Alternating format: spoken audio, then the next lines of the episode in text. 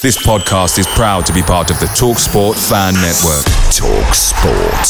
Powered by fans. Ever catch yourself eating the same flavorless dinner three days in a row? Dreaming of something better? Well, HelloFresh is your guilt-free dream come true, baby. It's me, Keke Palmer. Let's wake up those taste buds with hot, juicy pecan-crusted chicken or garlic butter shrimp scampi. Mm.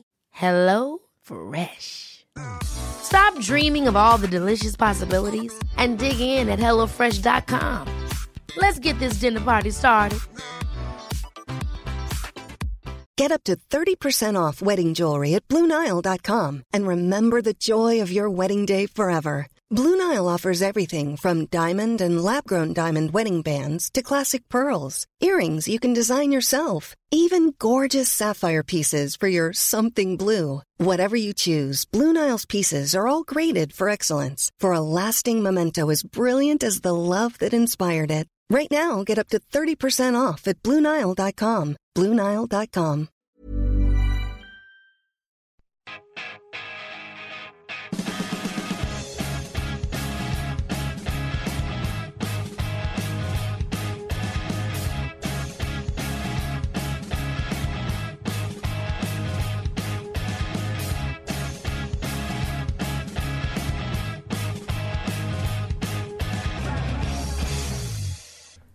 Welcome to the Chelsea Fancast, uh, the Friday night preview show. I am Stamford Chidge, of course, and as ever, I am joined by the loquacious Jonathan Kidd. Great to be on the show, Chidge. Thanks to... Uh, it it almost feels like yesterday. I know, though, mate. It's, it's like we're on air all the time. It's twenty-four seven, mate, isn't it? Bizarre. Bizarre. Uh, it was a bit of a late one last night, wasn't it? Just slightly. Uh, and I... I then carried on doing some work, so and uh, and insisted on watching um, the new episodes of C S I, because that's the kind of thing I do, and uh, I like C S I. They've got new ones, and they're not as good. But um, uh, um, and then uh, had a bath. I just oh gosh, I just got to bed far too late. I know, but we had a lot of fun, so it was kind yeah. of worth it. Yeah, good. Yeah. Uh, we are referring, of course, to last night's recording, which was uh, a special kind of in off the post jobby, because uh, we had so many fantastic emails from you in the last couple of weeks. Um, who have we got on the show tonight? Oh, is there somebody else on? There is. I thought it was just you and me again. No. Oh, oh yeah, there he is. Oh, it's the uh, it's the loquacious, um, excellent, knowledgeable, uh, trust. What's the word? Give me a good word. For... Veteran. What's the word? What's the word? Veteran. Yeah, veteran. Yeah. Veteran. yeah. No, I was thinking of something more, more um, um, adulatory, you know. But uh, yeah, yeah, yeah, yeah, yeah. Media, media, darling. Maybe. Yeah, media, yeah, media, darling. Perfect. I love it. Yeah, yeah, yeah. But no, that's not doesn't sum you up with the trust. Anyway, if it's of course listening to his dulcet tones, it's Dan Silver. Whoop. Lovely to be here. It's right from C S I Enfield. uh, lovely. Excellent. Not quite the same as C S I Miami, but you know. Yeah. Good stuff. Dan, as always, delightful to see you, my friend. Um, right, right, we've got, uh, I, w- I won't say it's a packed show, it's a compact show. I think we've got part one, which we're going to have a bit of a roundup of various Chelsea news, things that have caught my attention this week. I, I, I'm just looking at the running order and I feel that I might be in a bit of a rant mode tonight. Uh, and then in part two, uh, we have got the preview of... Uh, of the West Ham versus Chelsea game. Much to talk about there, that's for sure. So uh, strap in and enjoy the ride. Now, um, when I say... I, I mean, there's no particular order for this, but uh, I'll just do it in the in the uh, order what I have written it. Um, I'm going to talk to Dan about this first, if you don't mind, J K, because he's probably had his finger on the pulse a bit. I mean, you and I, were, funnily enough, J K, we were talking, weren't we, last night, about how we're we're, we're basically not avoiding it, but only perfunctorily on Twitter these days, because it's so horrible. Well, it's the um, uh, we're going to debate the uh, the Mount banner, which we talked about last night, and the and the, the I remember saying last night, lots of them can't work out what's a banner and what's a display, which um, confuses them. And somebody said there's no, nothing about Dave on there at all, and it had to be pointed out there was already a banner for Dave, which which in fact Brian Wolf said, well, no, Jonathan Kidd part financed it, and it's up there, but they meant. Um, a Dave display. These are so crowd have... surfers. That's what they're yeah. called. Indeed, indeed. Well, it, it, it, the other word is a display for them. So, so it's been um, there's been a strange um, row going on about Mount not get Mount shouldn't have had one before Dave, and I suppose you can see the logic. But I mean, it's such a ridiculous thing to to get get pissed off about. I just the the the, the conversations on Twitter are just bizarre. The the the things people get fed up about or want to rant about. I just you think, oh, there are other things surely to discuss other than that. But part of it is because they've they've set their stall out that Mount is awful, and um and and that's that uh the fact that people don't think he is and are willing to um put their money where their mouth is and have a a, a large crowd surfer for him offends many people. But you know, I mean, well, many, many, well. About three then. Well, I don't know. It seems to be people back up these people who say, the guy I found had fifty thousand followers, was just could hardly speak English and probably probably wasn't English and was um, and was just being xenophobic. And you just think, oh, is that the attraction? Is it that he's an English player and that you don't want him to be uh, to play for Chelsea because he's English? I don't know. I failed to see the logic of so I... much of it. I don't think yeah. there is any, but I know a man who could find some if there is some, Mister Dan oh. Silver. I mean, I, I've been astonished this week with it all. I mean, I, I, I'm not sure if we did this on air or not last night, uh, but uh, I, so, I know I talked to J K about it at some stage of the evening. Um, but the, some of these Charlies basically uh, having a go at D J, who, let's be honest, uh, did light the blue touch paper with his tweet uh, saying it was, you know, the Mount banners coming out uh, for the Southampton game because, you know, quite rightly, you know, when a player struggles at Chelsea, it's a good thing to do to get behind them and support them. That's kind of what we're there to do. And and he, he kind of dropped in that he'd talked to the club about the abuse that uh, Mason gets from Twitter. And they were, you don't talk to the club, you don't know anybody at the club. And, I mean, the likes of you, me and J K have known D J for years. Yeah. I mean, it just shows you how fucking stupid these people are. Yeah. I mean, Twitter is an absolutely disgusting, toxic cesspit of shitter, shitterari. It used to be quite a good place to go, but there's so many people here. You're not a proper Chelsea fan. You're blah blah blah. It's it's crap. It's crap. What what really grinds my gears is they claim to be Chelsea fans, yet they have agendas against football players. You support the club. The club will always be there. They're the one constant. Players will come and go. You know, if Mount goes in the summer, great. Good luck, mate. Give us all the service. But the, the pure hate on.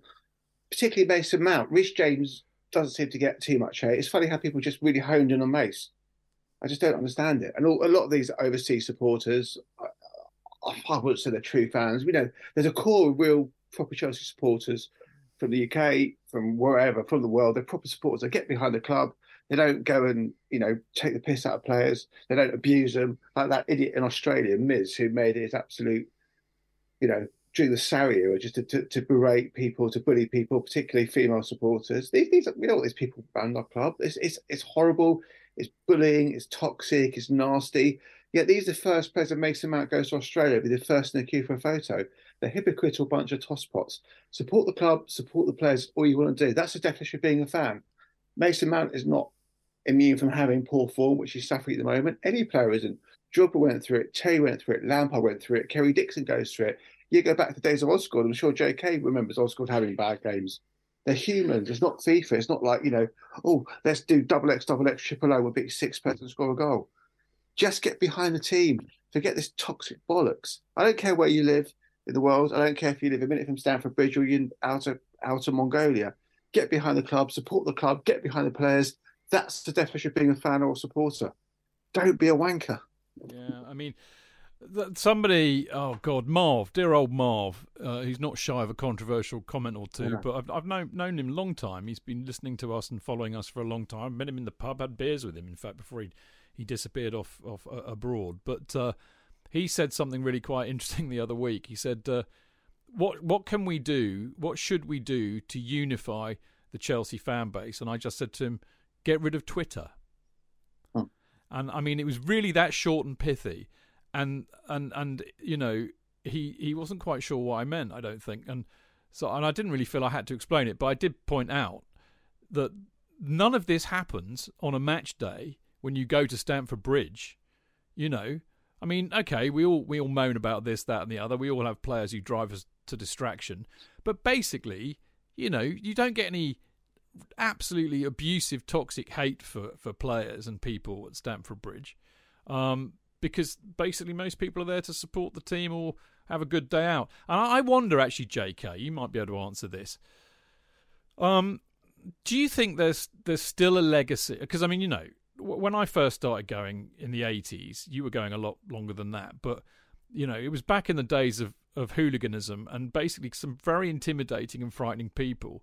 So I wouldn't have dared to say anything that was going to wind anybody up because I didn't want to get hit. And this is by Chelsea supporters, let alone anybody else. I wonder, is there a legacy of that, do you think, to the match-going crowd, or is that kind of given way a bit and people don't don't just doesn't even come on their radar these days that if they say something, if basically say say somebody got up and started really coating Mason Mount off, they might get slapped? I think they get um, they get told to shut up. That's been my experience, particularly away. The, the away matches I've been to, uh, well, uh, specifically this season, but even last season, if somebody has a go at somebody, um, there's there's somebody will say something to them. There's a there's a comeback for being opinionated. But I have to say, if if somebody's playing very badly and they're consistently playing badly, they can get a lot of flack. Yeah, and, people, and that's always been the case. That's always been the case, and people will agree. You know, Mary. Yeah, indeed. Poor old Peter Housen was called Mary for. But then the the annoying thing was that he it, when he did something good. Um, I mean, not even annoying. I remember the one particular guy was an American guy who really got on his back. Um, But uh, when he did something good, he would go, hey, Mary did something good. Hey, well, that's great. Oh, no, good old Mary. But the, you felt that they were slightly being, you know, ironic. You felt they were not that Americans do irony very well. But and that, thought, that that American was actually a very young Todd Boehly. Hey, wouldn't it have been amazing if that was a... no, no, we are talking, however, fifty years ago. So it's unlikely. Ah, Dan, Dan's finger is raised. Yeah, I think a lot of Twitter is for likes and clout. I mean, you get these people with, with a smaller following who want to say something controversial just to be controversial. They don't necessarily have any... Truth. They don't necessarily believe it. Absolutely. No, that's right. it. Oh, yeah, yeah. Mount shit because they, they see somebody else say it. And it's, it's kind of almost like it's like lemming, isn't it? Falling yeah. off the cliff. Mount is shit. Mount is shit. To be edgy, as the kids yeah. would say. And all these people just, as D J says, have you ever played professional football? No. Again, I, I just find it... Cause I used Bring to really your like, boots next yeah. week. I just find it's, it really, it's the gullibility of people that I yeah. find astonishing on Twitter. It's the fact that some somebody this week um, with a big a big display design um, transfer gossip. They put Koulibaly leaving at the end of this season, and the the consequence of that post was um, not surprised. He's he's rubbish. Uh, is he really? Oh wow! Wow! Everybody believes it. And this is what I find I don't get with Twitter is that the number of people who will just agree or think something has been revealed to them rather than questioning it ever. They don't ever question. They will go along with it till it becomes the truth by the end of the, you know, the, the thread. You just think, but where this person, it's called gossip for a start. So it's made up, isn't it? So. Yeah, I think for me, Twitter's very binary when it comes to rumours. They will sign or they won't sign. There's no, there's no middle ground. They will or they won't. So you know, a stop clock's right twice a day. And what cl- classic Twitter? One supposed in the know account said, "Oh, Aubameyang to L A, done, done deal, be announced later." The Fabrizio, whatever his name is, goes, "Oh, Darren talks, not done deal." It's like, what, what, what the fuck? What's and then, going then, on? Then also at the presser today, um, he was asked the same question. Yeah, Potter, and he said.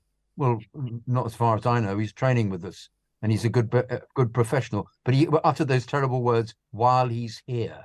Dun, yeah, dun, dun. yeah which I felt was really unfair. Just, really it's just unfair. A messy, horrible place. People want to be big and clever. A lot of them hide behind avatars of bloody Ronaldo, stuff like that. You wonder who they're going to support next year. It's well, just it's, it's a horrible place to be. It, I think. Look, you know, here's here's a bit of Uncle Chidge advice. Take a bit of advice from your friendly Chelsea psychotherapist.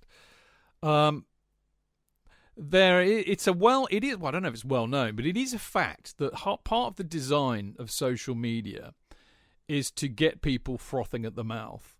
It's to make people angry, because when you're when you've got people angry, uh, the powers that be, uh, whoever they may be, can control you, uh, and they can misguide you, misdirect you. Um, so it's it is gen- I mean, you know, this has been seen in the political world, of course, you know, but uh, engendering hate and an aggressive and angry action has, has been certainly used to uh, to uh, kind of manipulate politics. And I don't, and I think sport is no different because, of course, it's already very controversial. So my advice to you all, dear children, is to look but don't touch. I mean, basically, don't get engaged because, I mean, I, I, and, I, and I, I feel your pain because I look at it and I come away wanting to punch the fuck out of most of the people who are saying these things. And then I realise, aha, that's what that's what they want me to do. So look at it, but don't get engaged in it. I mean, I very, very, very rarely react to it. D J reacts to it. A lot of people I know and love react to it, and, and it doesn't get you anywhere. It just gets you wrapped up in this vortex of hatred, and it's bloody stupid. So don't don't, don't do it. J K? Having said that, though, I I um I sent Keith Hackett the you referee. Did I saw? You see it? I did. Uh, and I got a positive response to my suggesting that um, uh, referees paid no attention yeah. to the, the people running the line, and the linesman deferred, and he agreed and said they need to get teams of them together because they don't work as a team. He said Howard Webb himself used to work with two linesmen all the time. So finally, my my somewhat radical thoughts are being echoed by an official with some clout. So let's see how far this goes.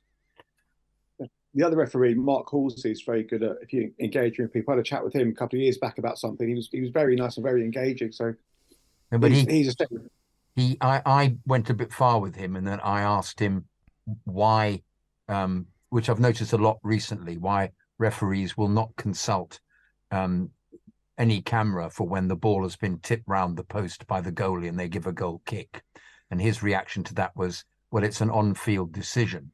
And I said, no, no, no, this is rubbish. It's you are you are um, you're thwarting the the actual way the game is being as as as the, the events taking place by admitting the referee has made a mistake, but not going with it, but but but sorry, but not overruling him yeah. as you should, because we've all seen at home the goalkeeper palmed it round the post, and his response again was, "It's an on-field decision."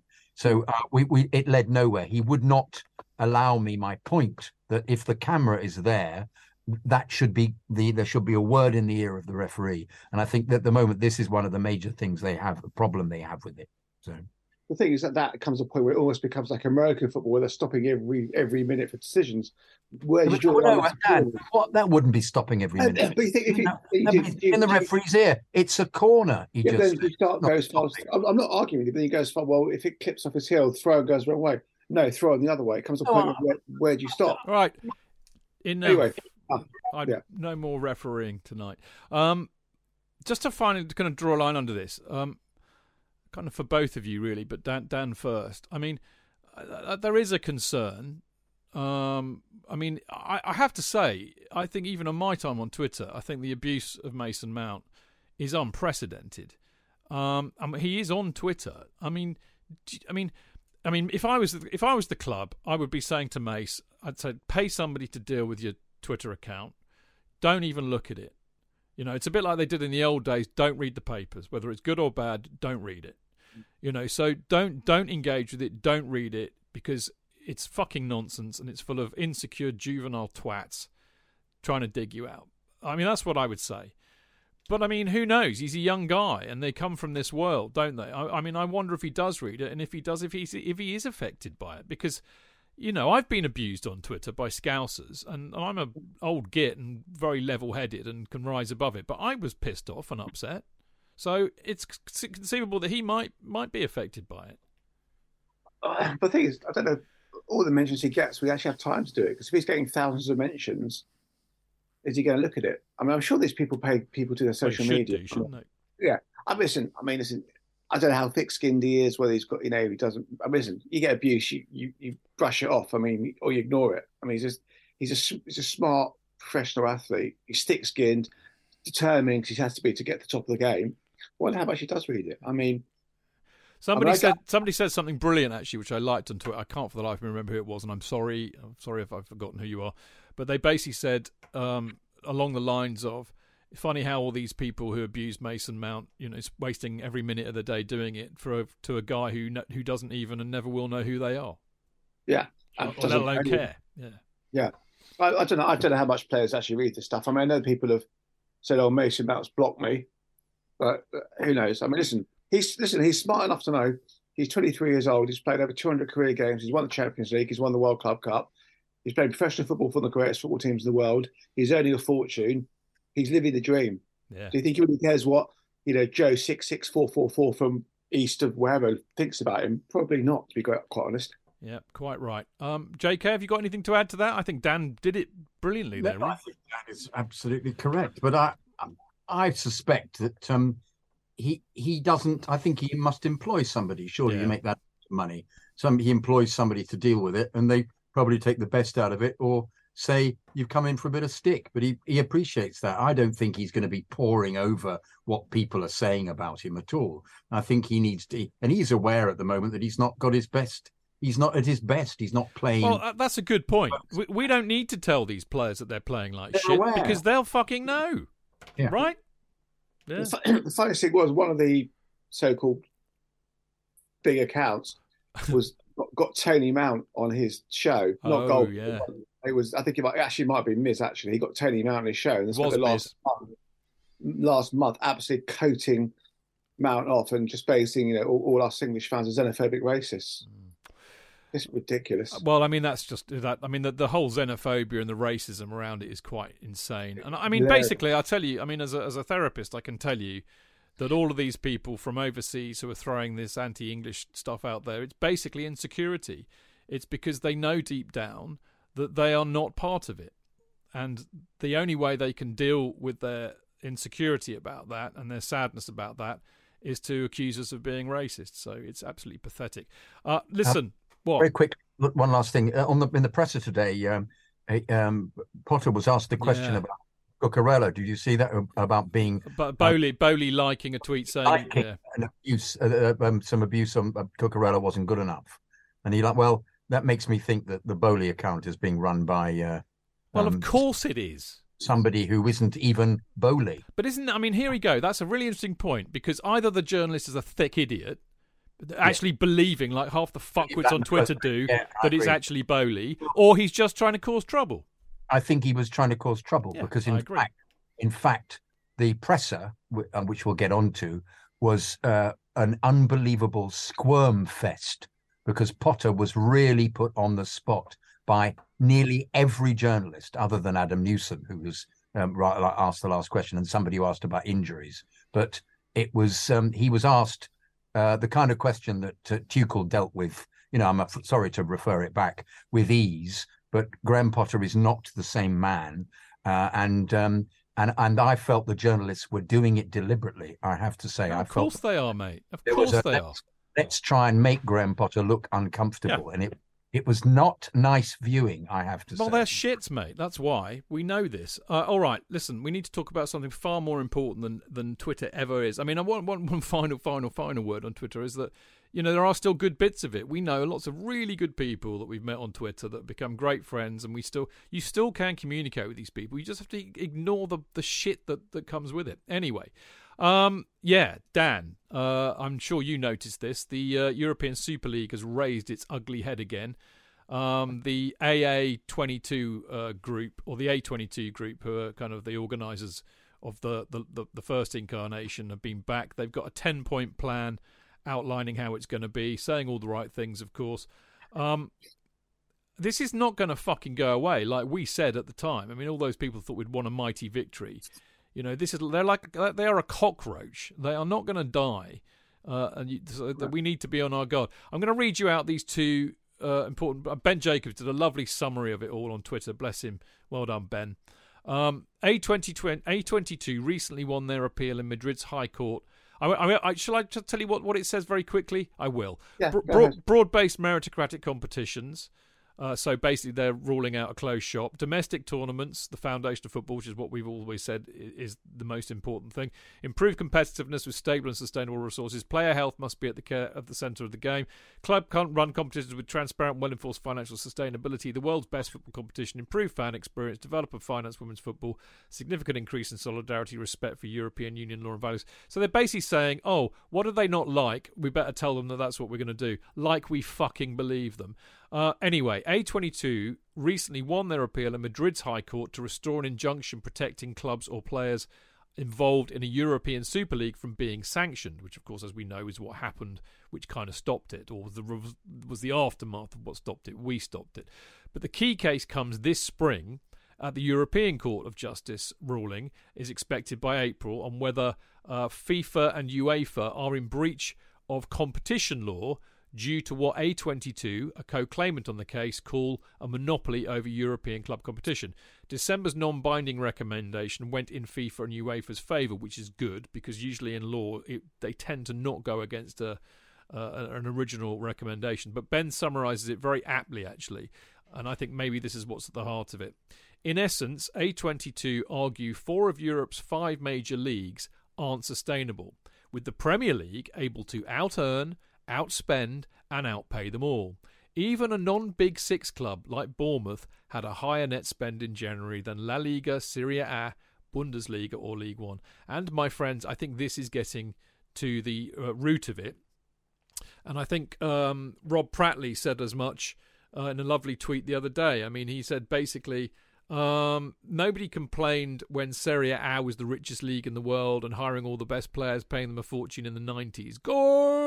So nobody complained when uh, Madrid and Barcelona were, were carving it up between them and paying ridiculous amounts of money. You know, so this has got a real anti-Premier League flavour to it, much like the original F F P plan, which was aimed at Chelsea, of course. Um, talk about the Twitter fuckwits being xenophobic. It's this seems a bit of a you know a bit of a uh, you know this is aimed at us. It's aimed at our, our clubs. You know, not just Chelsea, but the others as well. Yeah, I mean, it, Premier League is, is the biggest, best league in the world, and that's why they're, they're very, very jealous.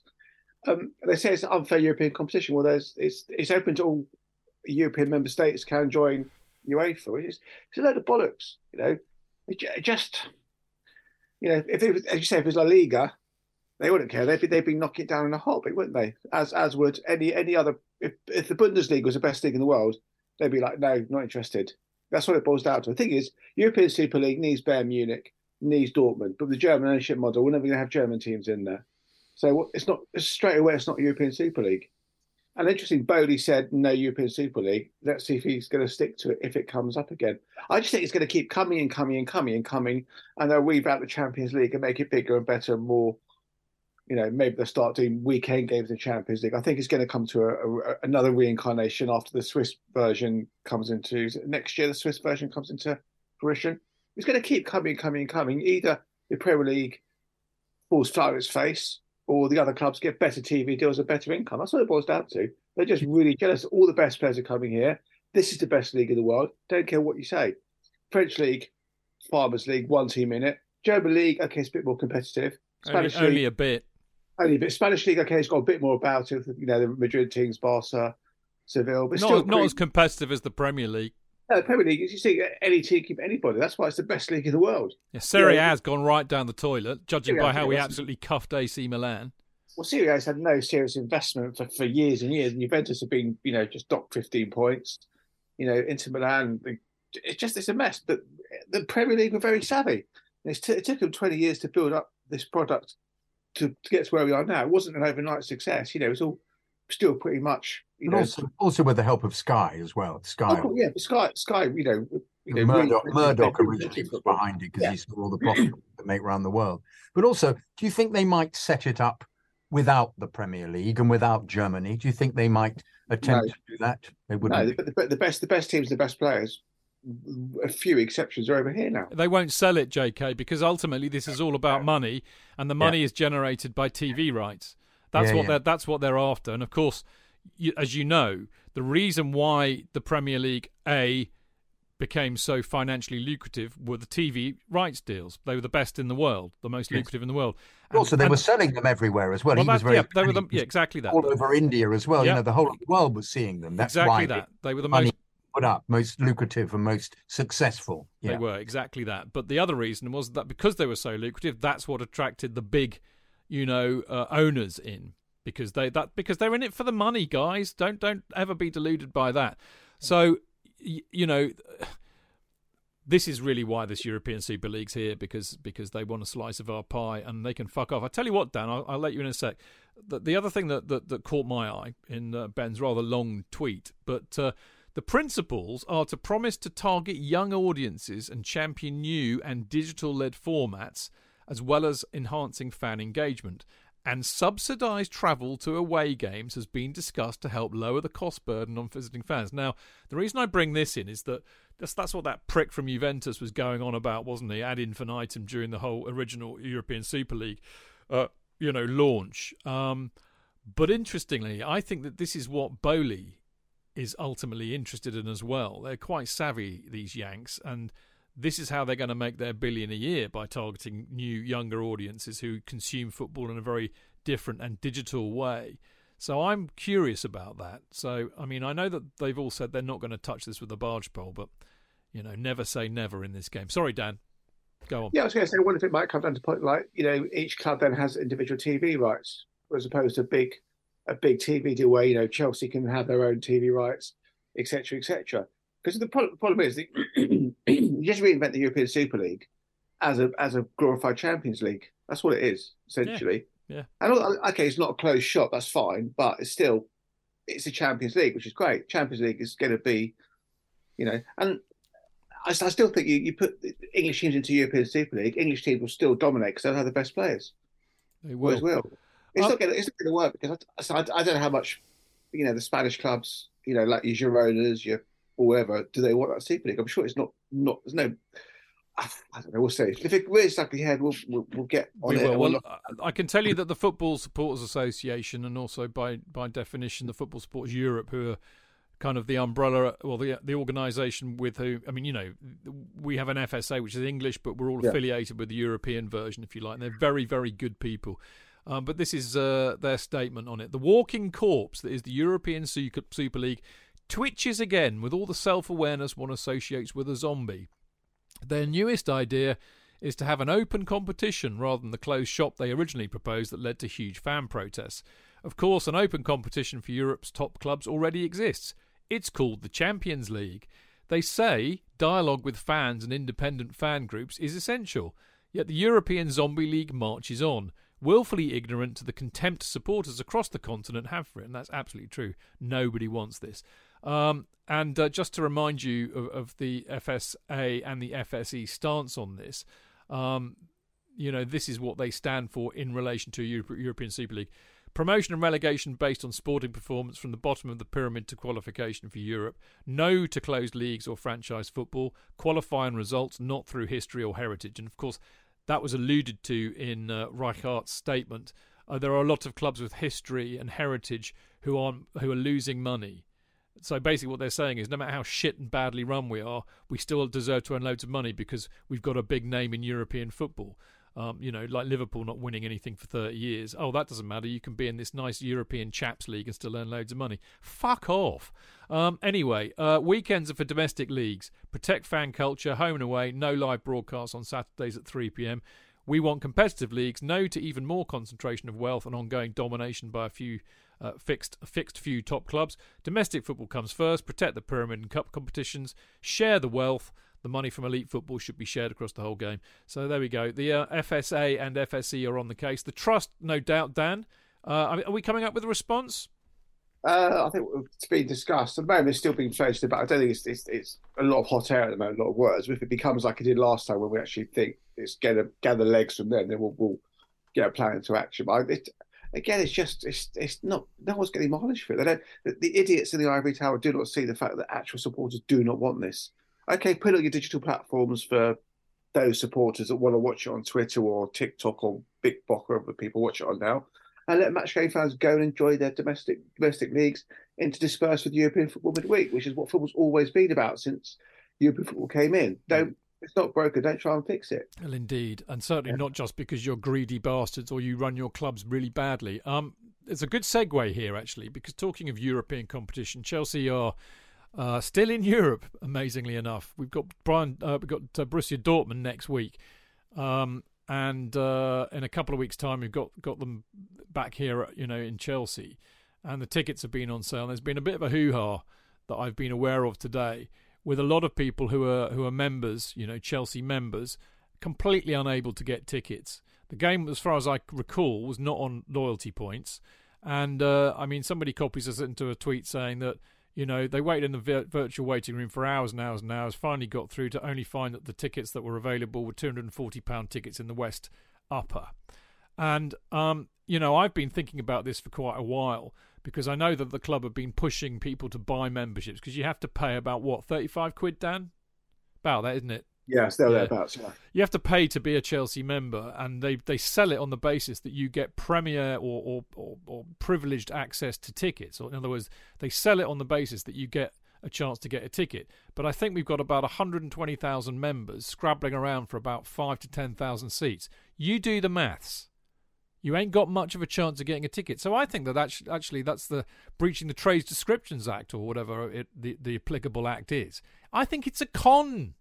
I do. I think it's a con, Dan. Yeah.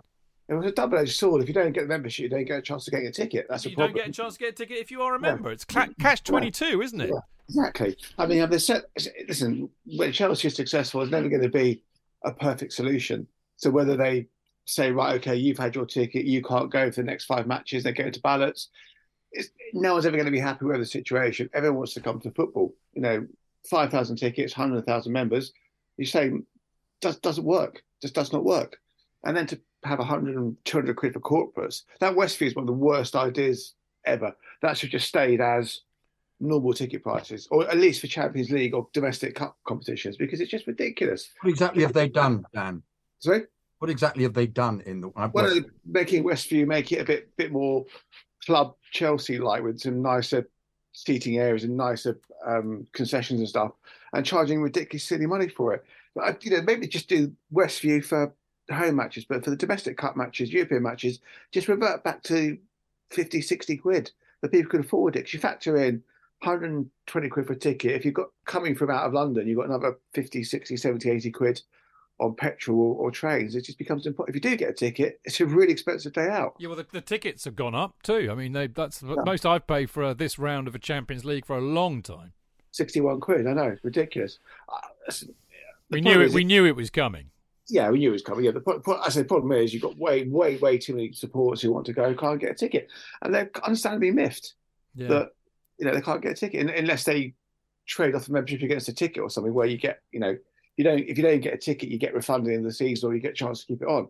At least it's something like that, because you say one hundred thousand people, you know, and it's different. It's different people complaining. It's not just the same person. It's different people every time who don't get a ticket. So it's not like it's a consistent.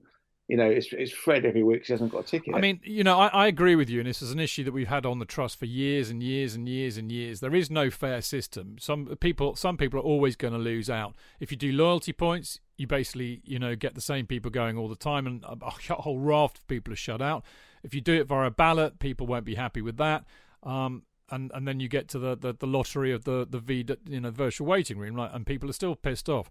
I think my my my. My gripe really is the misrepresentation of Chelsea membership, because the inference is is that if you pay to have a membership, you will get access to tickets, when you actually got something like a one in twenty chance, which is not enough in my book. And I think that that's a misrepresentation, J K. I mean, I know we're all right. We've all got season tickets, so we're sitting pretty, but I think we can have a bit of empathy with our fellow supporters, J K. Have they ever got this right, though, Chidge? Well, it's impossible to ever get it right. Yeah, I think this is the problem, isn't it? I don't know how you, how you, how you make this work. Essentially, there's every single time there appears to be a problem. I think it's driven by wanting to get people to buy the most expensive seats. This is the trouble, and this is why it wouldn't surprise me if they've got rid of as many seats as possible to, in order to get. Want people to gain access to the two hundred and forty pound seats. I mean, I, I you know, it, it's, as always, it's a business. And as always, they're trying to get m- most people to to to buy the most expensive seats. I know for a fact that they're suffering from uh, the most expensive seats not being sold, and um, people just going and buying um, seats that they can that are cheaper, if possible, um, so that they don't have to. They won't therefore buy their own seat in uh, in hospitality or in corporate, because it's two hundred seventy-five pounds. So um, that's all, or they're just not attending. They're watching on the board. I think it's ma- mostly that they're not attending. So this, the drive to get people to buy these expensive seats is what this is about. So it wouldn't surprise me if it's being done deliberately to push people towards these, um, the, to the empty seats in corporate. The thing is, not a lot of people can afford that sort of money. If you, if you no, buy- indeed. Indeed, absolutely, I agree. But that's, they hope that they will. I mean, I, I still get notes from people saying as if somehow I've got access to to cheaper tickets, or even just tickets. Somebody sends me an email, I want a seat for Wednesday. Any chance you could help me, Jonathan? I said, well, find out if there's a um, uh, Wednesday week, I should say. Find out if there's um, anything in corporate, because everything else will have been snapped up. So if you, if you buy four Westview tickets, that's that's a quid of a season ticket. Oh, West- absolutely, absolutely agree. But yeah, the, the, know, the other issue is if we had a bigger stadium, say we were at sixty thousand, still have the same problem because we still have more members than tickets available. Even even if we had ten thousand tickets on a match day basis, it's still only a one in ten chance you're going to get a ticket with today's numbers. So it's, it's impossible. And do you do you limit membership? Then that, you know, do they limit membership at twenty-five thousand? And then it becomes a closed shop again. It's it's, it's an absolutely impossible situation. Unless you've got I mean, a ninety thousand seat stadium, yeah, you'll never get satisfied with one. You're absolutely right. I mean, I, I wonder if, I mean, we're not going to solve this one in a in a you know a show that lasts an hour or so, but I just wonder that if if if the demand is like it is, there there are there are a finite number of membership tickets available. So maybe what it would be a good idea to do is, you know, you know what the good, the big games that everybody wants to go to, you know what the games that a lot of people are going to long off. So maybe what you do for the really, really big games is you have you have them done on loyalty points. I mean, it's not too dissimilar to what's kind of happened in the past. But for the for the non the not big games, to give people a chance to actually go to a game, you have it on a balloted basis, because at least that's reasonably fair. I mean, you could. Graham would argue with me, well, that's kind of what happens anyway with the virtual waiting room. It's a lottery, so, you know. But I don't know. Enough, because we're never going to solve it. And I, J K is champing at the bit. I mean, his bit is champing. That's all I'm going to say. Because he, I know, like a good schoolboy, he watched the, the Potter presser today, so he could talk about it on the show, whereas I ignored it to go swimming Uh, at lunchtime instead. Much better for me than watching something like a Potter presser. Anyway, can I give you the highlights that I did pick up, J K, which is really about the uh, the who's available. But I gather that James, Chilwell, Loftus-Cheek are back, uh, ready to start. Sterling is also back, but he picked up a knock, so there's a doubt. For no, far- he's not back. He's not no, back. exactly, Sterling, yeah. Sterling, Sterling picked up a knee injury yeah. in training. He broke a, broke a toenail or something. Anyway, Fofana, Kovacic and Zakaria are back in training this week. Felix is available after his suspension, and Mendy's expected to be out for another six weeks. The Mendy situation is surprising, isn't it? Because I thought he had a minor injury and he just broken his finger or so. Well, I think he had a finger injury. Um, uh, it means that Kepa, who's doing competently, um, will continue. I'm not convinced that he will be the goalkeeper next year, though, but let us see. Um, uh, I'm not convinced Kovacic will be with us next year, but let us see. Um, Uh, no mention of Kante. I was intrigued that, you, despite him, pictures of him training with the first team. So I'm, um, and even Potter didn't mention it. Um, it was a very strange press conference, because he was asked at the beginning a series of questions by um, somebody whose name escaped me, but was very persistent about the idea being, was he Um, worried by the uh, sanctions being applied, wrong word, but being applied against Man City um, uh, about um, financial irregularities. And he didn't want to answer it, didn't feel that he could answer it, and squirmed and wriggled. And the journalist just persisted. Um, and when and also um, uh, he, he just said, um, I don't I don't have too many thoughts about it. We just focus on ourselves, which is kind of typical of what the kind of thing you would expect. But um, I think I, I said earlier, not what you'd expect. Um, uh, Tuchel would have would have somehow made it into a an interesting an interesting uh, political discussion. Um, and Guardiola, which I looked at their press conference, was, because he was asked very similar questions, was aggressive, um, articulate, um, uh, blamed the media, uh, said you've already you've already found fault with us and we are judged, and then started becoming slightly incomprehensible. He got so all I a bit. He got a bit habeas corpus, didn't he? he? He did. He did. He did indeed. Uh, but it was just interesting to see the two approaches. And bless his cotton socks, um, Potter it, didn't want to talk about it. And do, I know. Do you blame him? I mean, it's not our no, problem. I'm, is saying, it? I'm saying, I agree. I absolutely agree. It was just talk to the, City. The persistence of the, um, uh, and also that you know, uh, as we've established, I really don't think that that uh, Boehly and his accountants will have made any errors over this at all. I mean, they are, you know, huge hedge funds and huge investors. This is it's so unlikely that they've done anything um uh, untoward. It's just ridiculous. But he also had the um he, he uttered the terrible phrase. Potter asked about Cucurella, and I mentioned it earlier, um the the tweet liked by Todd Boehly. I don't know how social media works, Graham said, which once again was, you know, come on, mate. um um and he was asked a question about whether, you know, players enjoying their football, who was, and he said, if a player's enjoying his football, the chances are he's playing well. He'll say, he said, but um, and I said the Alba situation. He said uh, nothing to report um, while he's here. He said rather, do, do, do. Which was ridiculous. Um, um, um, Raheem kickback with a new injury. Kova's injured. Um, Felix, he mentioned, he said he had sixty minutes. That's all we've had. Well, he had fifty-three actually. Um, um, Who else asked him? Um, um, uh, um, tried to get. Oh yes, he said, said what? With the he said the, the away form hasn't been good since October. He was asked, and he then said, "Well, um, we've, we've got to try to get the three points." Which once again, I wanted to uh, um, suggest that that was slightly cliched. Um, um, and the other thing was, um, at the end of the day, we're helping them to improve, and I'm really looking forward to it. No. No, you've been in the manager job for some time now. Um, uh, asked about the Super League, didn't like it. He was didn't actually like... very strident on that, I thought, which very was good. Strident. Yeah. He said, yeah, which was good. He said, my position mm. is my position.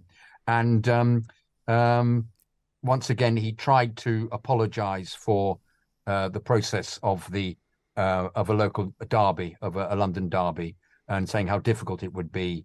Um, and... Um, I just wish he wouldn't do that, but that's just my view. Um, and uh, Adam asked him a question um, uh, uh, about developing a team that ultimately wins. And his response was, we've got to try to keep improving, which is his default.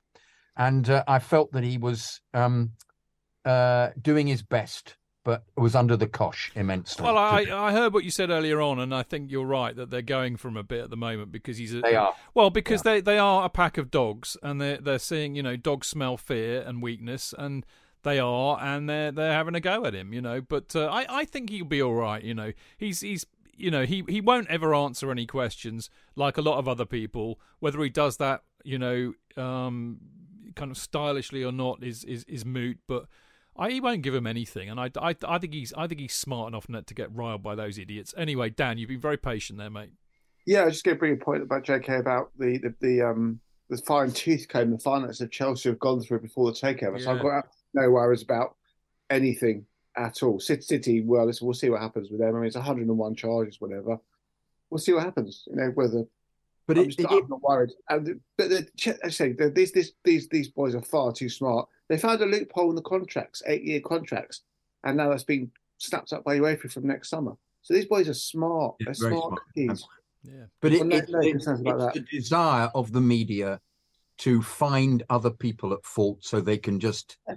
they can right. apply the same um, criteria to them, the same criticism of yeah. they're, they're trying to to fold them into the whole thing. They're all crooks, and they're all doing yeah. this to, ach- uh, to achieve an advantage that other teams haven't got. There's a kind of ridiculous moral stance being taken here. Oh, and they yeah. want Chelsea, they want Chelsea to have broken the rules, because then they can they can dab them with the same brush. It's yeah. it's awful. And the bloody idiots, as um, Jay Bothroyd and Sue Smith oh, on, oh. on on when this. I mean, oh my God, they could have, you know, it's like Milli Vanilli. They were just so dreadful on that Monday or Tuesday when everything came out. I mean, why on earth have Sky pundits gone down so badly? I mean, well, what about Chelsea? I mean, God dear, it was it was painful. Well, I mean, you know, we we we've worked on Love Sport, so yeah. we should have had a window onto that. You know, you seldom get anybody with half a brain talking about anything where you need somebody with half a brain talking about. If you want to yeah. know about F F P and finances, you talk to Kevin Maguire. Oh, he's brilliant. Absolutely brilliant. Yeah. Not Matt Scott, because he's a fucking rabid Arsenal fan. You talk to Kevin Maguire, period. Right. Yeah. Sadly, we haven't. We can't talk to Kevin Maguire because he's not on the show. I'd love to actually get him on the show one, one week because he is brilliant. But I've got great news. I've got breaking news. Yes, I have breaking news. The Chelsea Fancast and the Troubadour present an afternoon with... Can you guess who it is yet? Oh, oh, oh, can I guess? Yeah. No, because uh, you've seen the bloody script, so you'll oh, cheat. Oh, you found me out. I oh. have. Paul Canners Canoville. We've got Canners as our next guest on the on our live Troubadour gigs. I cannot wait. Um... fifth of March is the date, which is a Sunday. Um, tickets are twenty pounds, as always, available at w w w dot ticket web dot u k. Uh, the Troubadour Club is in Old Brompton Road, two sixty-five to sixty-seven Old Brompton Road, so towards Earl's Court, for, if you're coming from the ground. Now, the doors uh, will open at half past two, uh, and then we'll probably kick off about three. Uh, and we'll kick off with a look back at the Leeds game, which is happening the day before on the Saturday. And then, as always, we'll have a good old live Q and A with uh, the legend that is Paul Canoville, one of our favourite people. He's been on this show more than anybody else, who you know, more than any other ex-player, and he's a sweetheart. And then some. I mean, you know, the, the topics we can talk about Paul with are endless. Um, but obviously, he, he'll be happy to talk about anything about Chelsea Football Club now. He'll be happy to talk about uh, the eighty-three eighty-four season on the back of the book that's just come out, which I'm sure some of you have got, the Come Along and Sing the Song book. I'm sure he'd love to talk about his experience of playing with Chelsea around that era. I'm sure he'd be delighted to talk about his life, which was the most incredible life uh, he's had since then, all of which is in this fantastic book called Black and Blue, which, if you haven't read his uh, his biography, then I it's it's one of the most remarkable reads or remarkable books I have ever read. It really is. And and Paul is a great friend of ours. And J K, how much are you looking uh, looking forward to this? Oh, um, immensely. I, it, it, can I say the joy of of sitting next to him, having talk about scoring goals, was something that I'll never I'll never forget. The you're sort of with him as uh, as he volleys the ball in at Fulham. You just uh, there's a, a joy and uh, um, and a surprise as well on occasions where he just sort of had a bash and he ended up in the back of the net. And I love the way he he um, uh, communicates that. He's he's um, he's a very dear, friendly, um, joyous chap, despite the, any trials and tribulations he's experienced, um, which of course have been awful, being the first black Chelsea player. But he. Uh, He's a real personality, and um, it's really worth coming to this. He's he's he's top man, really he is, great. He's a, he's a much beloved friend of ours. Dan, are you looking forward to it? You've been you've been Mickey Microphone at every event so far. I know, can't wait. It's, just, it's King Canners. I mean, you know, it'll be brilliant. It was such a great. Every time we've spoken to him or spent time in his company, he's just such a warm, lovely man. Yeah, he's lovely. He's an absolute sweetheart. Yeah. I, I am, I am really, really looking forward to it. Um, I hope you lot out there are too. Um, obviously, I'll be. This is the first time I've announced it, so I'll be promoting it on all of our usual platforms. But do hurry up and get tickets because they might well sell out. Um, and of course, the other beautiful thing is, um, for those of you planning to go to the Chelsea ladies' game uh, later that day, you should still be able to do it because that, I believe, kicks off at quarter to seven. And we should be wrapped up by about five, half five. So you should be able to get away in good time to go to the women's match, have a few beers at the Troubadour, get down to, uh, you know, the uh, Kings Meadow Stadium and have, make a real Chelsea day of it. So there you go. Uh, the things I do for you, lovely people. So there we go. Afternoon with Paul Canoville, Chelsea Fancast at the Troubadour Club. March the fifth, Sunday, March the fifth. Tickets twenty quid. Ticketweb dot U K is the, is the web address. I'll, I'll put it on our platforms. Doors open half two. Kick-off at three. Should be wrapped up by half five, I reckon. Come along. You will not regret it. Um, there we go. Uh, we will be back in a very short time to uh, preview the West Ham game. Ryan Reynolds here from Mint Mobile. With the price of just about everything going up during inflation, we thought we'd bring our prices down. So to help us, we brought in a reverse auctioneer, which is apparently a thing. Mint Mobile Unlimited Premium Wireless. How to get thirty, thirty, how to get thirty, how to get twenty, twenty, twenty, how to get twenty, twenty, how to get fifteen, fifteen, fifteen, fifteen, just fifteen bucks a month? Sold! Give it a try at mintmobile.com slash switch. forty-five dollars up front for three months plus taxes and fees. Promo rate for new customers for limited time. Unlimited more than forty gigabytes per month. Slows full terms at mint mobile dot com. Ever catch yourself eating the same flavorless dinner three days in a row? Dreaming of something better? Well, HelloFresh is your guilt-free dream come true, baby. It's me, Keke Palmer. Let's wake up those taste buds with hot, juicy pecan-crusted chicken or garlic butter shrimp scampi. Mm. Hello Fresh. Stop dreaming of all the delicious possibilities and dig in at hello fresh dot com. Let's get this dinner party started.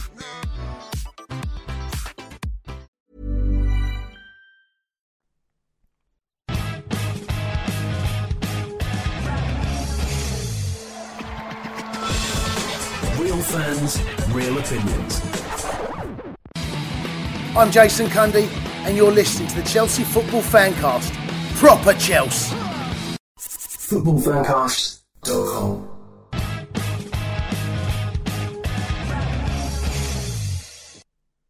Welcome back. This is the Chelsea Fancast, and it is the Friday night uh, preview show, of course, uh, which we love doing. Um, and it is now time for us to do that. But before all of that, I am Stamford Chidge, of course, and uh, I have with me the um, erudite Jonathan Kidd. Oh, lovely word to use. Thank you. Indeed, indeed. And I've also got the absolutely lovely Dan Silver, one of our longest-serving fancasters, and of course, a mainstay of the Supporters Trust. Good to see you too, Dan. Good evening. Good to be here. Now, um, as we know, uh, we always start this part off, the preview of the weekend match, with Chidge's team selection. And I can inform you people out there, some of whom I, I suspect probably mock my selections week by week. I can understand that. But I would like you to all know that I had a chat with the legend that is Kerry Dixon not half an hour before we went on air tonight. And he says, oh, I had no idea who to pick. I said, ah, well, Kerry, I can help you out there. Because I've done, I've done my team selection. Would you like to hear it? He said, yeah. And he, before I could start, he said, "No, I definitely picked Chilwell and Jones." I said, "Well, funny you should say that. They're definitely in my team." Uh, he said, "Well, I'd pick Badish, Badishiel and uh, Silver. Obviously, Kepa in goal." I said, "Yep, yeah, they're in my team, Kerry." And he said, "And then I really have no idea." I said, "Well, I can help you out with that, Kerry, because um, I've picked Fern- Fernandes, um, but I shall tell you properly now what I said. Basically, what I've gone for is three." Or, or basically four, three, two, one, and I have gone for Fernandes effectively as our as our holding midfielder, defensive midfielder. I've gone as Mount with Mount and Gallagher effectively as the number eights. Uh, I've gone with two behind the striker, and I know we don't have a striker, so don't don't at me. But I've gone for Mudryk and Felix behind Havertz. Now the reason you're thinking, why have you picked Havertz when you spent the whole of the show on Monday coating him off? I'll tell you why. We don't have a striker, and what we did say on the show on Monday was Havertz plays better when he's got somebody to play with, and I effectively think that Felix is that man. I don't think you can not start Mudryk because he'll scare the shit out of anybody if he's on his game. And I want those two to play quite narrow. I don't want them to play wide because I think we're going to get our width from Chilwell and James bombing up and down. And Fernandes could probably hold on his own, but actually I think if you have Mount and Gallagher with him, who I think are two natural number eights, and they can bomb back and help out if need be, because they're both prepared to do that and they've got the legs to do it, but they can also get forward and support Mudryk and Felix and Havertz. So that's what I said to Kerry. He said, "Chidge, that's brilliant, mate. I see what you're trying to do there. I like that." So there you go. This has the royal seal of approval from Kerry Dixon, and I'm happy with it and I commend it to the house. What does he think of the players, Chidge? What does he think of them all? Did he give you a, an inkling of what he felt, who made the effort and who didn't, who what, what he felt of, um, what, he, what does he think of Mount, for example? Oh, he, he absolutely loves Mount. He absolutely loves him, always has done from the word go, um, and recognises that he's in poor form, in confidence. And, and, you know, as you said earlier on, it happened to Kerry, it happened to everybody, you know, but he loves him. He likes the look of Fern- Fernandes. Uh, he likes the look of the defence, that it's a bit more solid. Um, he hasn't seen enough of Mud. I mean, Kerry's quite cautious, you know, with these new players. He'll go, well, you know, let's see how many, you know, let's see after a few games, shall we? You know, so he he tends to reserve his judgment on the new players, but, uh, um, you know, and, and I think he appreciates, I think he feels for Havertz, actually. Maybe this is the old number nine coming out. You know, he knows what a difficult job it is, and he knows that Havertz is not a number nine, and I think he recognises that he is doing one for the team. But he also, like me, said he thought that Felix and Havertz linked quite well when they played against Fulham. And, of course, as we all know, we've spoken to him enough times about it, he was having trouble, kind of, trying to get the partnerships right. And it took a while for him and Speedy and Pat Nevin to gel. It took a lot of conversation. So he's always quick to remind you of that. But uh, he's always he's always positive. He's very, he very rarely will go, they're absolutely shit and they need to not be here. He's, he's usually quite, he's, you know, he's more positive than we are. Dan? I think slight change. I don't think he'll give Chilwell from the start. I don't think he's. No, I agree. I agree. I think, I think he'll be Kepa, Reece, Thiago, Balashil, Cucurella. Cuckoo! Unfortunately, that the two, Connor and Enzo, hot in the two, and then the three will be Mudryk, Havertz, Felix, and I think he'll either go for Fofana or Aubameyang, and I think he'll take Mount out of the firing line.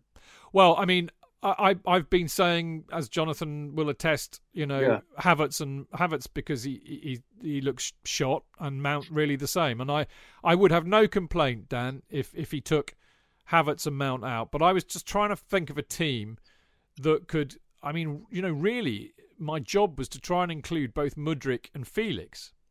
I don't yeah, think, I, yeah, I don't, I don't think Felix can play as a number nine personally.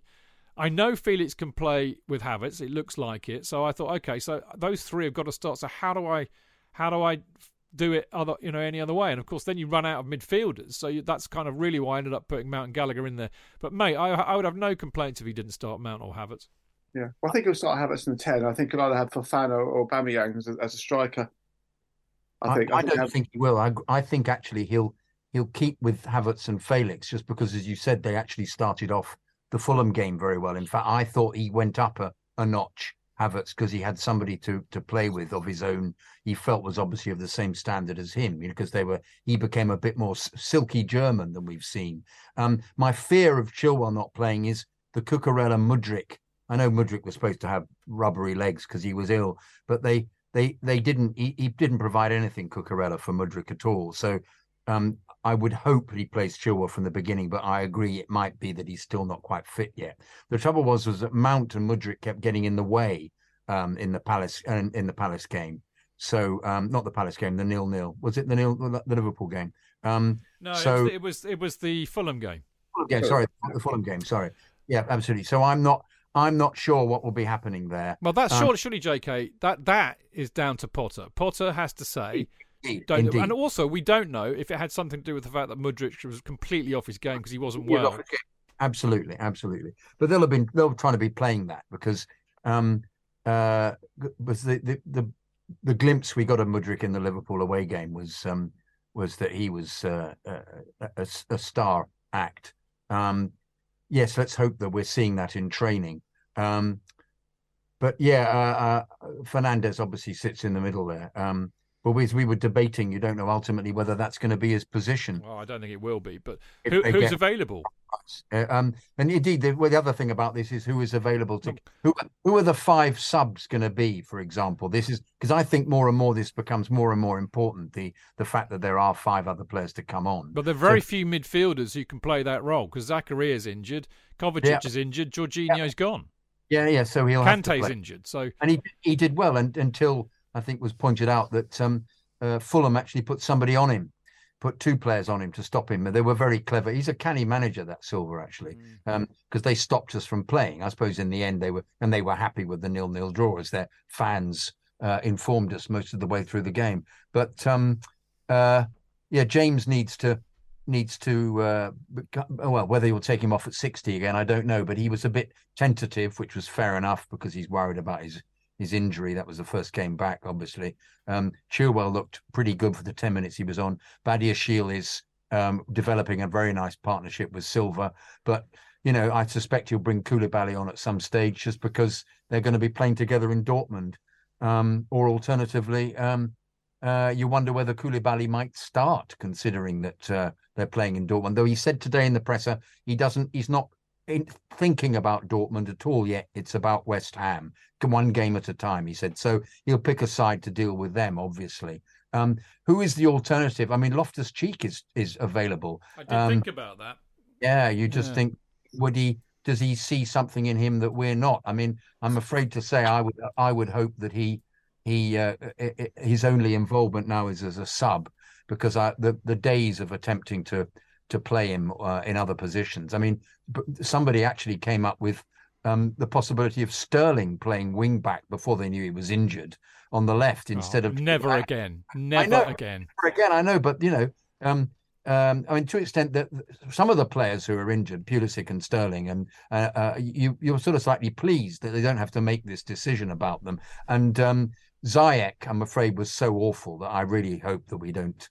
And I don't know what happens anymore with him. I really don't know what where his head is. You know, he, he was one of the better players in the World Cup, and he comes back and plays quite well for us. Comes on and plays when he hasn't gone to P S G and is hopeless. So, huh, what do you do? Um, But yeah, Dan. Well, so maybe Lewis Hall come into midfield if off the bench. Yeah, good point. Good point. I don't think he's as good in midfield though, Dan, as he play as he was playing fullback. Although he's a midfielder. I know. I, I, I know. I know. I just, we should hope that nobody gets injured. I mean, that's yeah. I mean, or you have to maybe drop Mount back into a deeper role, maybe if needs be. Mm. If, if Fernandes or Gallagher get injured, but you say Ruben's the obvious, the obvious choice. Then you have got you know the front three could be on Mata, non Madueke could come on. Um, I think he'll he'll definitely get on. He'll definitely get on. Yeah. Absolutely. Anyway, um, West Ham, uh, annoyingly, um, they they they've been in shocking form. Uh, I mean, they really have. They were in the relegation places, but they've uh, they've picked up annoyingly recently. I, I actually watched uh, their match against Newcastle last week because I was clearly very bored or tired or whatever. So I just thought I, all I can, all I'm capable of is watching football on the T V. So I watched it, and they were pretty good actually up there. And as we know, Newcastle are no mugs at the moment. They've actually now only lost one of their last six games in all competitions, winning three and drawing two. So they're kind of improving a bit, uh, which is very annoying. Uh, although um, they've ended a run of four successive defeats by beating fellow strugglers Everton at home. You know, they've been in pretty poor home form. Moyes, of course, uh, the one hope we have, I think, when we play West Ham is David Moyes, because he suffered more defeats against Chelsea than any other team apart from Arsenal, a staggering twenty-six losses in forty-five fixtures. He's won seven, uh, won seven and drawn twelve, uh, or something like that. Anyway, it's it's quite frightening.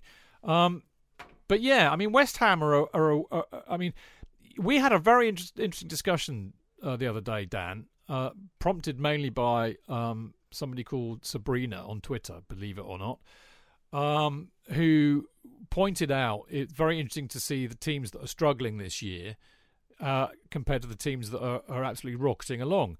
And the two obvious teams that are struggling, well, there are three actually, I think, but certainly two, Liverpool and us, and arguably City a bit, whereas Newcastle and uh, Spurs to a degree and Arsenal are rocketing along.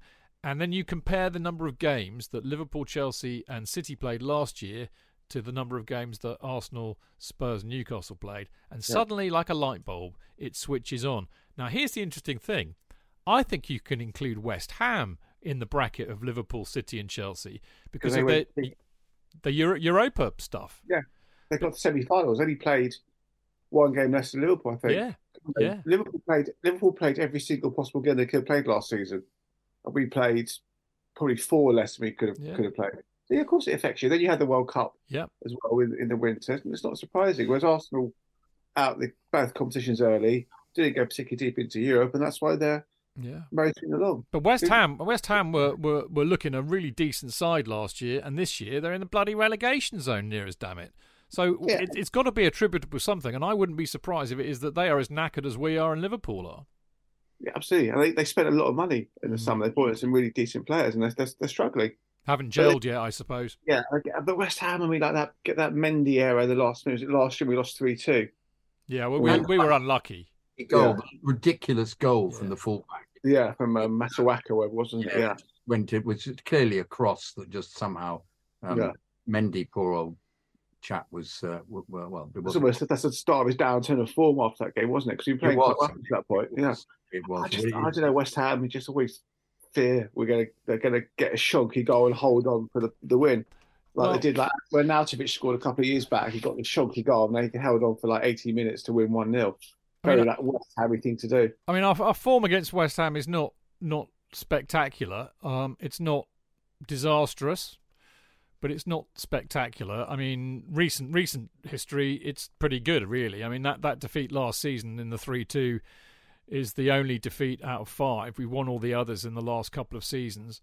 Um, going back further, I mean, we've won fifty-four, drawn twenty-two, and lost forty-three of all the games we played against West Ham. Um, and in the Premier League, this is where it gets a little bit shonky. We've only had one win away at West Ham since two thousand fifteen, and the last few matches are, well, we lost three two there, we won one nil the season before that, lost three two again in twenty twenty, drew nil nil, lost one nil in two thousand seventeen, and then we won, uh, so I got that wrong, it wasn't two thousand fifteen, because we won two one in two thousand seventeen. So it's been a bit patchy recently, so you know. I mean, I think a lot, a lot, as Dan was saying, J K, a lot of it comes from the fact that it's West Ham's cup final, you know, and they up their game when they play us. They're really always up for it. They're. Yeah. Uh, I remember when when they scored the lucky goal at the end last season, how they went absolutely berserk. Won the World Cup again, hadn't they? Oh, absolutely had completely. Um, They're better players. Antonio apparently has, has been. There was a, a theory that he was going to be loaned out actually because he's not been playing very well, and he was excellent for them last season. That's what I heard. And of course they have they have our, our great backward passer Emerson um, playing for them quite regularly. Uh, it seems to get picked, and he, he never set the, the world alight at um, at the Bridge. But um, Bowen is uh, is a very decent player, and he always seems to turn it on against us. Um, because uh, the goal he scored last year was was uh, out of the blue, just a kind of snapshot. I remember well, it was a it was um it was a, an Alonso mistake, if you remember. I think he gave the ball or allowed him to have a shot, and he just had a, a shot from the edge of the area. Um, and of course, Kurt will be playing, I suspect. Um, uh, uh, what you hope is he doesn't score a goal from a corner. I'm not sure what their corners are like, but um, well, they're good always... on set pieces. They've got some big units, haven't they? Yeah, yeah. Suchek in particular is a very yeah. big, isn't he? Um, um, Declan Rice, of course, of course, the, who is who is excellent most of the time, and I hope will end up being being our player. And they've got they've got Ings, um, who's um, who always uh, he's injured. Is, oh, is he? That's right. Is he? He You're joking. Yeah. He got injured like in the first week or something. So you I sure think so. He came on last week against Newcastle? Did he? Yeah. Oh, I thought I already got out. He was out for like four weeks. No, no, he came he came on as a sub last week. Yeah.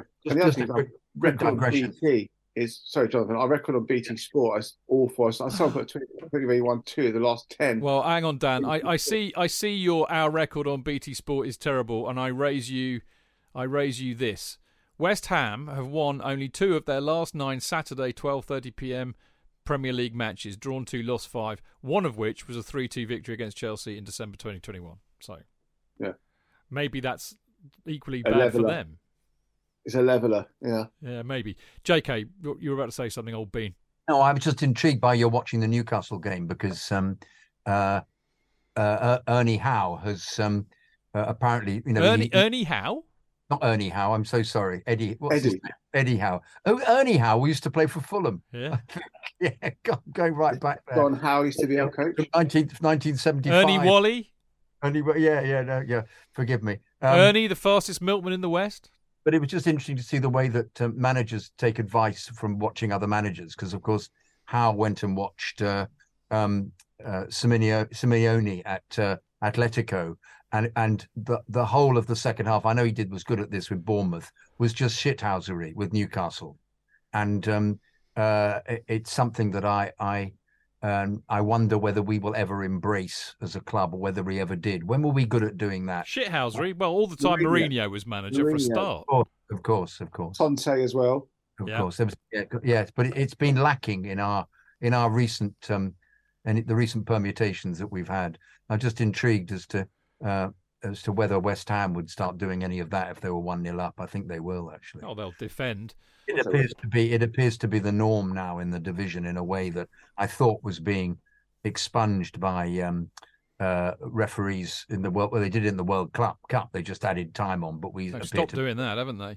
Stopped doing that. You yeah, know, yeah. you know what worries me, chaps, and and you know our, our away form has oh. has been diabolical this season. Let me let me run through this with you.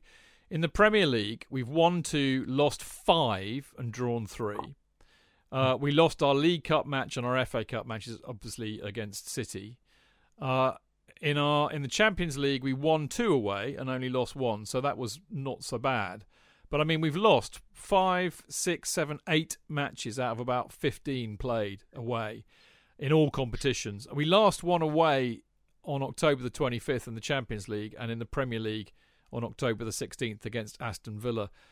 Our away form is shocking, and I can't for the life of me figure out why, apart from the fact that we've been quite shit this season. But it makes no sense to me, Dan, because actually usually we're better away because teams will park the bus at home.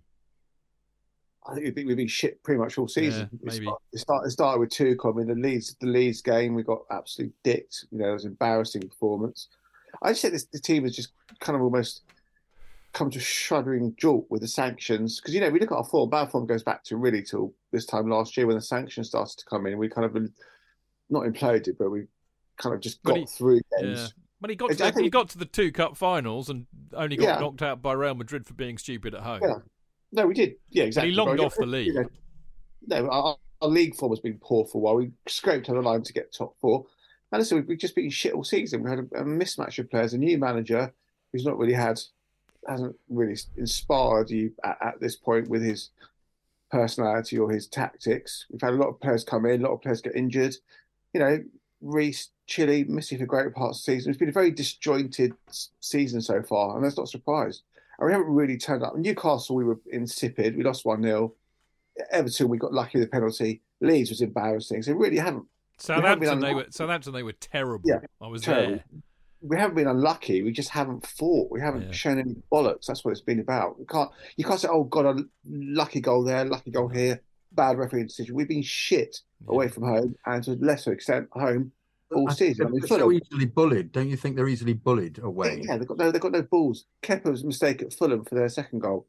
Like, this team has got no heart, no balls, no fight, and no desire. There's not one person in there oh, who's going to. I don't know about that. They're, I think they're oh, one. Conor Gallagher.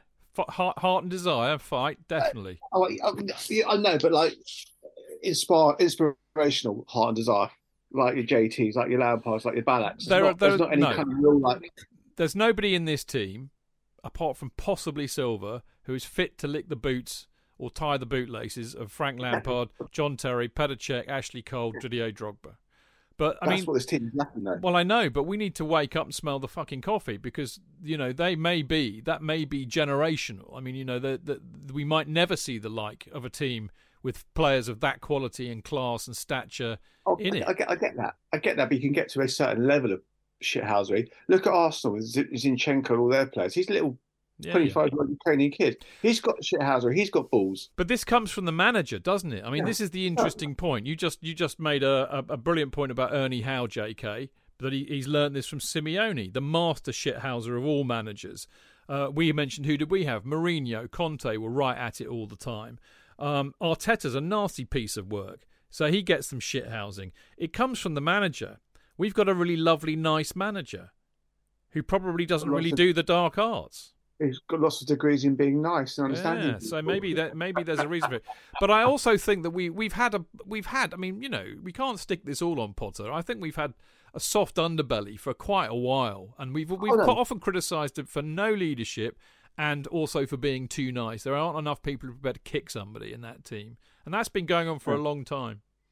I'm not blaming Potter entirely. I just, I just think this team is very weak. Mentally, in terms of if if you go one nil down, you don't feel they've got it in them to, to yeah. come back. You know, you know, look at Madrid away. You had like Rudiger. Rudiger was a shithousery. You know, we went three nil up in in um, Bernabeu, and we're only you know a, a defective goal away from going through. Yeah, I know. Actually, they at least had a bit about it with Rudiger at the back, and you know, you saw him going Fulham with that. Um, who's that little shit he's played for Liverpool? Uh, Suarez, when he you know gave Fulham in his face a couple of years back. We haven't we haven't got. that kind of just someone's going to get in somebody's face and rub, you know, give us a bit of a kick up the arse. Yeah. We go one nil down. I don't ever feel we're going to come back into the game anymore. Right. You used to think go one nil down, well, at least yeah, Chelsea no, will get. I, I agree, mate. Listen, there there is some relatively positive stuff. Um, you know, whilst I'm very cross, uh, well, in fact, it's, this is the question, isn't it? Really, I mean, the positives are that you know he's he's put together a few clean sheets recently, which clearly is very important. And I mentioned it on Monday. I wonder if he's going back to basics and building from the back. But the thing is, J K, who is going to score goals for Chelsea? Because we they seem to be incapable of doing that at the moment. And actually, to be fair, have done for some while, but it seems particularly bad at the moment. Well, if if the precocious talent that we've bought or is on loan actually start going about their business, that is. Felix and Mudryk, um, I'm quite um, positive, to use a word that uh, Potter uses all the time. Um, I'm I'm sort of I'm, I'm looking at each game, hoping against hope that uh, we'll come up with something. I'm I'm look I'm looking at um, and in this instance looking at Felix, the introduction of Felix, and once again uh, citing the example of the Fulham game when they played a lot better, and even Mount came into the came into the scenario a lot better, playing those triangles that he plays well because they had somebody inspirational playing for them. So I'm I'm intrigued to see how it will evolve, and if Mudryk is back to the the the form that we saw at Liverpool, um, I mean, he's just got to make them. He's got to let him play, hasn't he, Mudryk? He's got to put him in. He's got to allow him to do what he did in the Liverpool game, which is to um, use the fact that he can run one hundred meters in ten seconds and uh, and skin whoever's there opposite him, and somebody's got to keep up with him. Um, and that needs to, looks like it'll be Felix, who's a very quick, skillful guy. So um, I'm, I suppose the advantage of having these new young players coming in, these really expensive players, is each game you hope that they're going to be somehow getting it together. Um, and the same with Fernandes, who had a very good debut, um, but was was slightly suppressed in the second half because he was stifled by by Fulham midfield. But it meant that they were taking players out and they hardly had any shots at all themselves. So, yeah, the answer is, Chidge, I think I think that Havertz will score because I think Havertz will be raised by playing playing with Felix. So uh, I'm I'm whether whether or not it means that it's, you know, we come away with a win is something else. But I'm I actually feel there's more hope in with this lineup than there has been all season that we'll come away with a if, win. If they pick my side. Yeah, yeah. Yeah. Listen, I mean, you know, as I said, I, I actually do think you can draw some some positives from the fact that we, we are looking more solid at the back. You know, it's an old-fashioned rule. If you don't concede, you're still always in a ch- with a, in with a chance to win. So um, there is something to be said from that. I mean, talking of wins, one win in seven outings in all competitions. Not brilliant. thirty points from our twenty-one Premier League fixtures is the joint second lowest at this stage of any season this century. So since two thousand. And Potter's forty-one percent win record is the lowest of any permanent manager uh, since Glenn, uh, permanent Chelsea manager since Glenn Hoddle. And Flash Score, I have an issue with you terrible people whom I rely on religiously every week to do this show and also to cover all the football games, so I know how appallingly I'm doing in, in the Prem Predictions League. They then went on to say, well, I shall read you the whole sentence that they wrote. Uh, Potter is under plenty of pressure, well, this we know, especially as his forty-one percent win record is the lowest of any permanent Chelsea boss since Glenn Hoddle, comma, who was sacked back in nineteen ninety-six. He was not fucking sacked. He went we to go and be the England manager. Off. What fucking planet are these kids on? Disgraceful. Up your ass, Disgraceful slur. Yeah. How dare they? How very, very fucking dare they? Terrible. All right, so you got all the stats, uh, which uh, I know how excited you are when I start reeling off stats. Um, I mean, look, here's the thing, Dan. You know, again, we need to fucking win a football match. Again, we seem to be very, very bad at doing it this season. But if we do win a football match, as in beating West Ham on uh, on Saturday lunchtime, you know, we, we I, I still think we're not out of the possibility, given the people who are coming back, given the players that we've bought, of getting back in the mix. I mean, we're on thirty points. Tottenham are in fifth. Well, Newcastle are fourth on forty. There's plenty yeah. of games left. We're not out of Europe yet, you know. Definitely not. Definitely not. We, we get, if we can string four or five wins together, which is definitely possible, they're right back in it. And we got. Yeah. Listen, it's, it'll be a great if he could get us fourth. Be am- it'd be amazing, wouldn't it? Amazing, yeah, it'd be great, great achievement. Listen, we win four or five games. Who's to say Newcastle might not just kind of feel a bit of pressure in a couple of games' time? You know, they, they drop points against West Ham, expect them to win. Spurs are Spursy, you never know. I, I, I'd, I'd imagine we will probably end up fifth or sixth. I think. I think we're up in Europe. I think we're up fifth. I think Brentford and Brighton will probably possibly fall by the wayside. I think. Well, I think if I if I look at the league table, Arsenal are looking, I am afraid to say it, rather good and also a bit lucky. City, I don't think are very. You know, I, I think, you know, they're suffering from fatigue like like, like we in Liverpool are, but yeah. they're good enough and have enough of a squad, quality squad, to stay where they are. I think I think you know it's Arsenal's to lose. United are coming right back into it. I think Ten Hag is a good manager, and they've got some good yeah. players, and they've got players coming into form. Rashford's in tremendous form at the moment, so I think that's your top three, possibly that order. Newcastle are a doubt. We don't know how much their bums will squeak towards the end of the season, and Howe's yeah. never been there, and they're also involved in the cups, which won't help. Yeah. Uh, and the rest of them, Spurs, Brighton, Brentford, Fulham, are capable of beating anybody on their day and losing to anybody on their day. So yeah. I think, you know, we, as you said, Dan, if we put a string of results together, performances and results together, there's no reason why we can't get fifth. I will be astonished if we make fourth, given what I've said. But hey, why not fifth? And this is Chelsea. It's what we do. And winning, and got, winning the Champions League, obviously. Yeah, that's we've got to play Spurs. We've got to play Brentford again. I think we've got to play Brighton again. So that's potentially nine points. Six pointers! Back. Exactly, exactly. Um, we could do it. Listen, we get fully fit squad, we get Zakaria back, we get a proper squad with depth, we can actually make like-for-like changes. Mudryk and Felix start, you know, lighting up the stage, then who knows? Yeah. Who knows? A couple of shonky wins, confidence back, and then suddenly, here we are with Chelsea. We come yeah. fourth, yeah. which would be great. A great achievement, albeit an Arsenal-like achievement, because fourth, fourth for me, just like... But from where we've been this season... Oh, yeah, incredible, yeah. incredible, yeah. Yeah, definitely. J K! Put a pin in the balloon of optimism. Oh, dear. I was it's... feeling really good, J K. Yeah, but I felt I had to bring it down to a kind of level. You're just a, a bloody contrarian, you are. No, I... Well, if, we yes, would have been, if Dan and I had been all negative, you'd have said, no, no, no, we're going to win everything. Yeah, probably true, but um, uh, in this instance, uh, uh, the number of times I've gone into games this season thinking this yeah. will be better, and it's been worse, or nothing has happened. And it's it's down to a plan. It's down to seeing players in the strengths that they have, or a, a structure in the side, which I've yet to see. So um, once again, I'm hoping tomorrow that we see something like that. It's the definition of insanity, isn't it? We keep going every week expecting a different result, but actually the same thing happens. I mean, I, I, I was really, really pissed off leaving Stamford Bridge last Friday. Okay, I think it also had something to do with the fact that I didn't get a beer beforehand, but I was pissed off, and I was pissed off because, of course, I was so excited to go back. We'd bought these players. I was thinking, okay, this is the day. We we start we start from here, forget what's happened, we get a really good win, off we go, and it was just like so deflating. So this weekend, I'm saying, no, this is the day. We get, it's all, you know, got Felix back. It's all going to happen. This, you know, Fernandes is playing, it's, you know, so I've got absolutely no bloody idea what's going to happen. Do you know what I'm going to predict, actually? I'm going to turn the tables for once and uh, go first. My heart says two one. My head says one one. Yeah. Okay. My heart says we're going to lose one nil. Your heart no, says that? Says, bloody hell, Dan. You no, need a heart head, transplant. No, yeah, no, my head says one nil defeat, shitty goal, but my heart she says we're going to win two nil. And Havertz and Mudryk will score. Mm.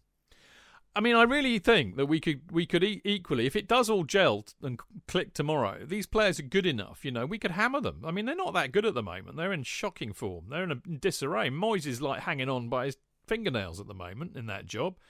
You know, we could we could do them three nil, three four nil. Who knows? But head... that's what my heart says. Yeah, four nil. My heart says. Head says. Those players one one. Yeah, you're going with me one one. Yeah. Yeah. yeah, I'm going for that in the predictiones as well, actually. which means it won't happen, because everything I predict for Chelsea at the moment never comes to pass. Those fuckers cost me nine points last week. Damn them. Mind you, I got a spot. This will make you laugh in the Prem Predictions League. I, I, I thought I was having such a shocking week that I stopped looking, and I completely ignored the Man United Leeds game. And when I heard the result, I just presumed that I'd predicted something else, only to find that I had actually gone and predicted a two-all draw and got a spot on. sixty points. Woohoo! Sometimes one does those things and you don't know you've done them. I know, just... and I, I am now above a certain Dan Silver in the Prem Predictions League. I am now twenty-third, Dan. You're on mute, mate. Don't at me. I had I had a really bad week last week, I think. I got nothing right. Well, I'm above you, mate, so yeah. You must have had an absolute stinker. Yeah. Well, there you I'm go. I'm coming for you. Coming for you. Yeah. Well, we'll see. We'll see. I'm back on. I'm back. I'm the highest I've been all season, I think. So there you go. Anything's possible. If I can do it, Chelsea can do it. Um, right, you lovely people. Uh, that I'm afraid is all we've got time for tonight. Um, we will, of course, be back on Monday. Uh, when we will be talking about uh, the match against West Ham. Obviously, we'll also be looking ahead to the Champions League match against Dortmund. I'm hoping to get my chum, uh, who is the chairman of the Borussia Dortmund London Supporters Club, on the show, either live on Monday or do an interview with him sometime beforehand so he can tell us all about Dortmund. He's a lovely chap. Uh, and uh, I still haven't figured... I think Dane, I've got Dane penciled for... Uh, Monday night show with me and J K, although I haven't actually had the decency to tell him that yet, so I better hurry up and do so. So there we go. Uh, Dan, always great to see you. Thanks for filling in the breach, thanks to my scheduling incompetence. Matt, pleasure, to, pleasure and great to be on. Always lovely to see you, mate, and hope to see you very soon, I suspect, uh, at the Southampton game. Southampton, definitely, yeah. yeah I might even have a beer or two then as well. Well, if I can get the train up there, then I'm definitely yeah. planning to. Um, because it's about time I had a fucking proper beer at the football. Yeah. Going, uh, we need to we need to think about pubs. You know, I don't know if you heard the show on Monday, but I, did. I stormed I did, yeah. out of the cock because it was six deep at the yeah. bottom, and I'm I'm not having it, mate. Yeah, I'm not we'll, having we'll it. Talk, yeah, we'll talk offline so we can find somewhere else. Yeah, definitely. Uh, yeah. So there you go, Dan. Great to see you, mate. Look forward to seeing you at the Southampton. Um, Definitely, likewise. And Jonathan, Jonathan yeah. Kidd, dear boy, yeah. three times this week I've seen you of an evening. People will start to talk. Well, let them. Let, let them. them. I don't care. And me neither. I have no shame. Nothing to be ashamed of. No. Uh, it's been brilliant seeing you three three goes this week. Um, I really did have a lot of fun doing the show last night. I, I hope that came across to the peeps. Equally fun tonight. Uh, enjoy. Uh, you're not going. You are going to the game, aren't you? Because you've got my ticket, effectively. What the uh, West Ham? Uh, yeah. Well, I was hoping to take um, my daughter, but um, there was a, a, a slight cock up with the ticket, so I didn't. Uh, I didn't get a spare. Oh right, so the spare that was for me that I gave to you that was for Georgia did not come was not forthcoming. It came via Alex, didn't it? Yeah. Yeah, no, it didn't arrive. Oh no, no. Have you not have you not got in touch with her? Yes, she she she couldn't find it. She lost the ticket. God, I'd have been really fucked off if I had decided I couldn't go. Hmm, interesting. Well, on that bombshell, I think I'm going to leave you all to stew. Uh, look, enjoy yourself either way. I mean, you'll be watching on the T V with me. Or you you are going, aren't you? Going, I've got my own ticket. I was just yeah, going to yeah. take yeah, Georgia. Yeah. All right. Well, look, enjoy it, mate, and give the am the happy hammers a right. You know, I don't know. I'm gonna I'm gonna have a spring in my step yeah. on the way out of Stratford to the to the London Stadium, but yeah. who knows what it'd be like coming out. Don't let those muggy lemons see you off, mate. That's all I'm saying. I not to. All right, mate. Lovely to see you. Lovely to uh, see all the people in Mixler as always. Thank you for listening. See you on Monday. Until then, keep it blue, keep it carefree, and keep it Chelsea. Here are the Chelsea!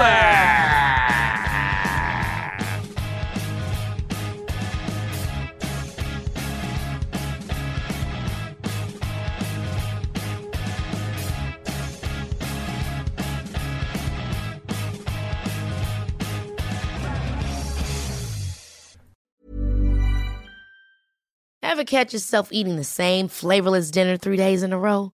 Dreaming of something better? Well, HelloFresh is your guilt-free dream come true, baby. It's me, Keke Palmer.